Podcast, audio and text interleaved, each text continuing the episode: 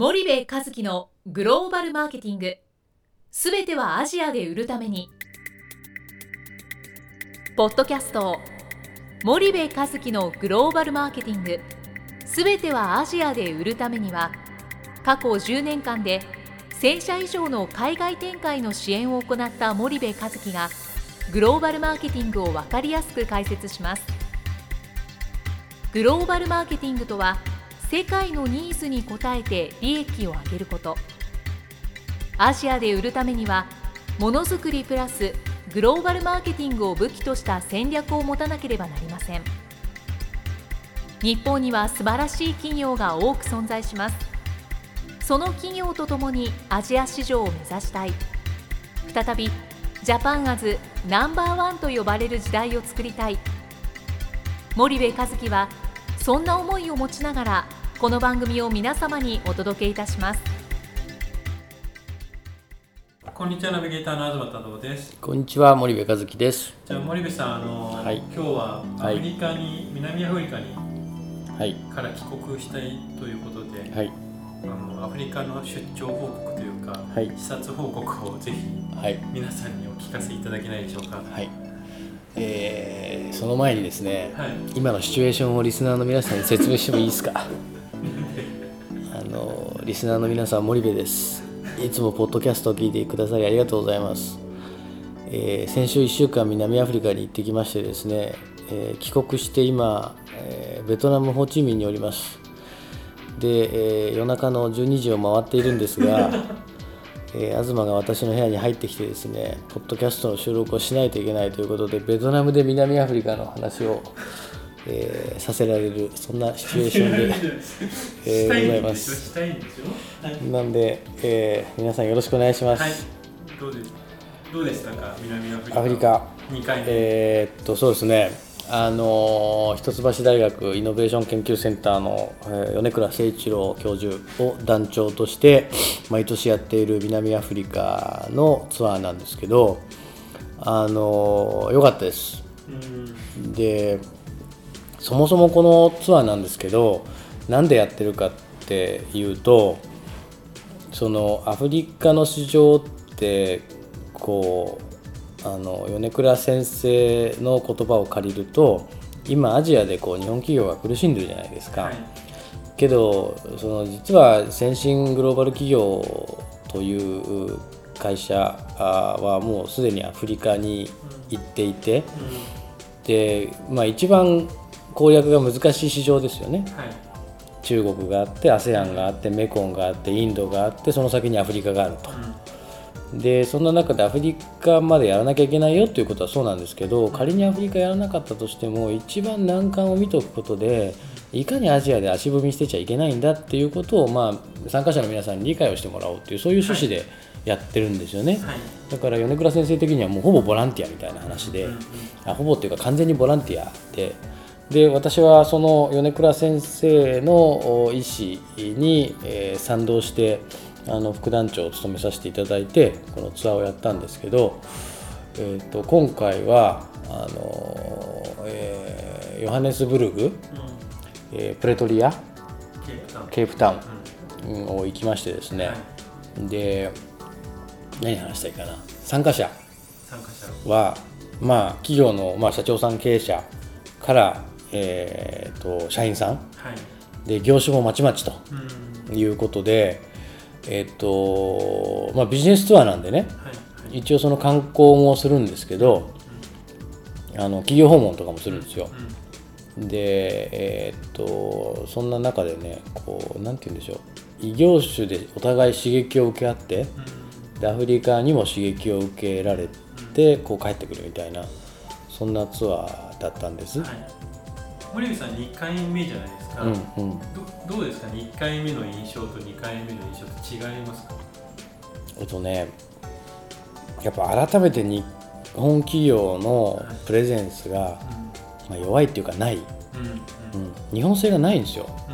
うん。トヨタの自動車以外。はい。で結局その消費財にしろ全く入っていないしで南アフリカってアフリカの中でも、まあ、全くちょっと別世界じゃないですかもともと。であそこがただハブになってアフリカ大陸へのその戦略が組まれていたりっていうのもあるし1人当たりの GDP で見ると中国とほとんど変わんないみたいなところもあるし、まあ、基本先進国なんですよね。でそれを改めて痛感したなというのが一つまあ大きな印象でしたね。なるほど、で簡単にうん。ざくっとツアーうん。のどういう日程でどこに行ったのかみたいなのをうん。もし、まあ、記憶の,、ま、の端でもいいんで、うん。ざざっと説明してもらうと、うん。まあ、いきなりうん。これを今回から聞き始めてる方もいらっしゃると思うので、はい。もしよろしければそこの辺、はい。どんなつ目的でどういう日程ではい。どんなとこもあったのかっていうのを教えてもらえないでしょえーとですね。まあ、1週間ぐらいの予定なんうか。ですよね、はい。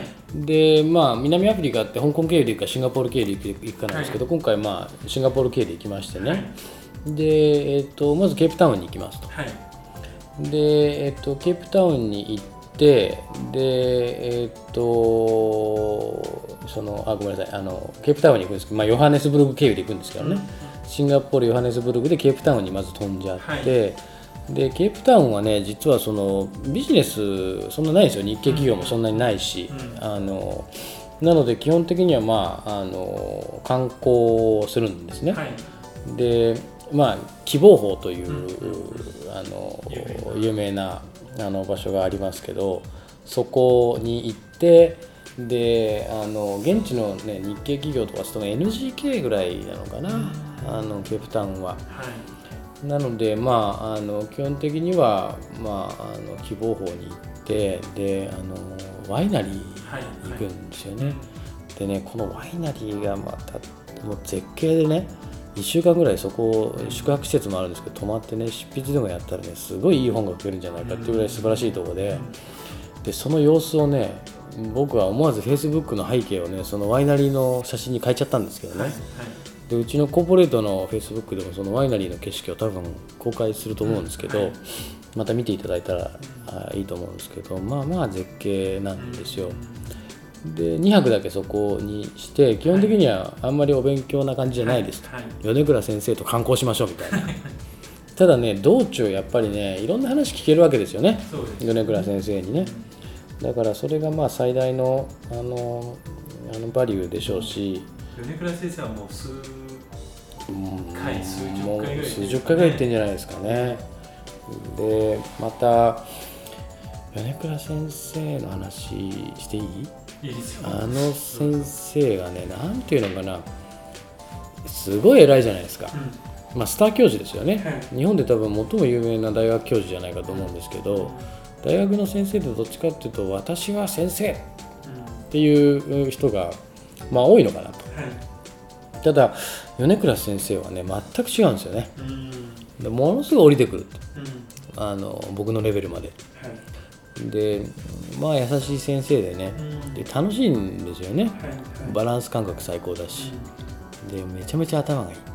人の名前をね一回聞いたらねフルネームで覚えてるんですよあの人でまあその米倉先生とアフリカについてこう道中話すんですけどねいろんな気づきがまあ得られるうん。んですよね。うん。でそんなことをまあケープタウンではやりますと。はい。でえっ、とボルダースビーチ地区の商業施設の視察とかね、まあ、そういうのもあるんですけど、はい。まあ、基本的には観光はい。ですかね、うんでその後、まあまたヨハネスブルクに行って、はい。でミニサファリって行くんですよ、まあ、ライオン見たりキリン見たり、はい。サイ見たりみたいな。はい。でアフリカ行ってサファリ行かないわけにいかないじゃないですか。ですね。で一応サファリを見ますはい。であのそこでアフリカ感をようやく感じるんですけどなんかアフリカってイメージすると、まあ、ライオンみたいな、はゾウみたいなイメージがあるじゃないですか、でも南アフリカに行くとそんなイメージ全くないんですよね。うん。だからあえてサファリに行ったっていう話なんですけど、でその後夜に BOP ビジネスの日本みたいな講演を米倉先生からまあいただいて、はい。でまあその日は終了みたいな。はい。であとねジェトロに行ったりとかですね、うんでえージェトロでジェトロの話を聞いたりあとネルソン・マンデラの本を翻訳したあの永田博士っていうのがいらっしゃってね、はい。もう南アフリカ在住ものすごい長いんですけどね、その方から南アフリカの歴史についてのブリーフィングを受けると、で結局南アフリカでビジネスするのにあそこの歴史をわからないと、あの残念ながらなかなかビジネスがうまく進まないのでそんなことをしたり、あと今回は三菱商事の現地の社長さんもあのジェトロに来てくださってお話ブリーフィングを聞いて、でえー商事のいろんなビジネスを聞いて、で、えーだいぶこうビジネスが勉もうなってきて、でまああとそのソエトのね黒人居住区ってはいい。うところが、まああるわけなんですけど、はい。そういうところを見に行ったりとかあとはい BOP のあのその黒人のまあ、あの向こうではあんまりスラムというふうには言葉を使わないんですけどもね、あの地域を見に行って、えーいわゆる伝統交流を見たり、はい。近代交流を見たり、はい。えーいろんなことをしますと、まあ、消費財マーケット系を見に行くと。はい。であとね今回日本大使館にも行ったんですよ。うーんすごいですね。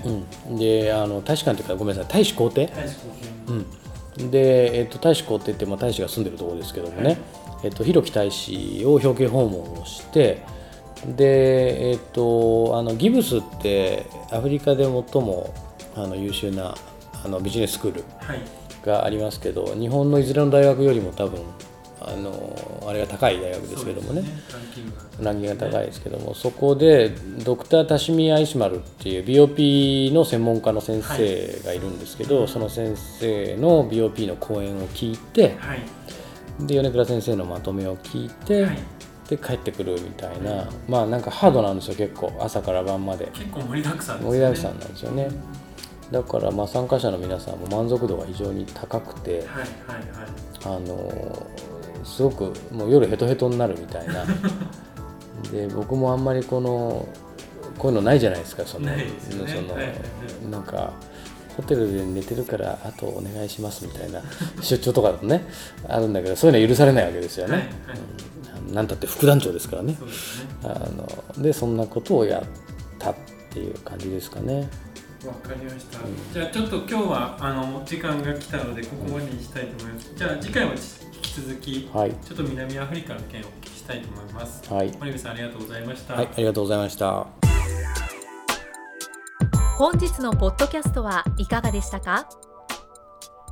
番組では森部和樹への質問をお待ちしておりますご質問は podcast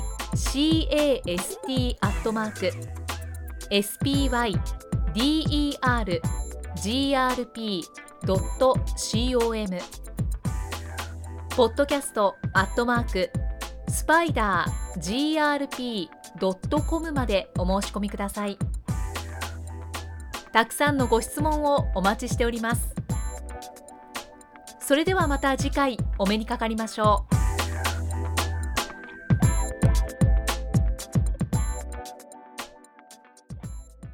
森部和樹のグローバルマーケティングこの番組はスパイダーグループの提供によりお送りしました。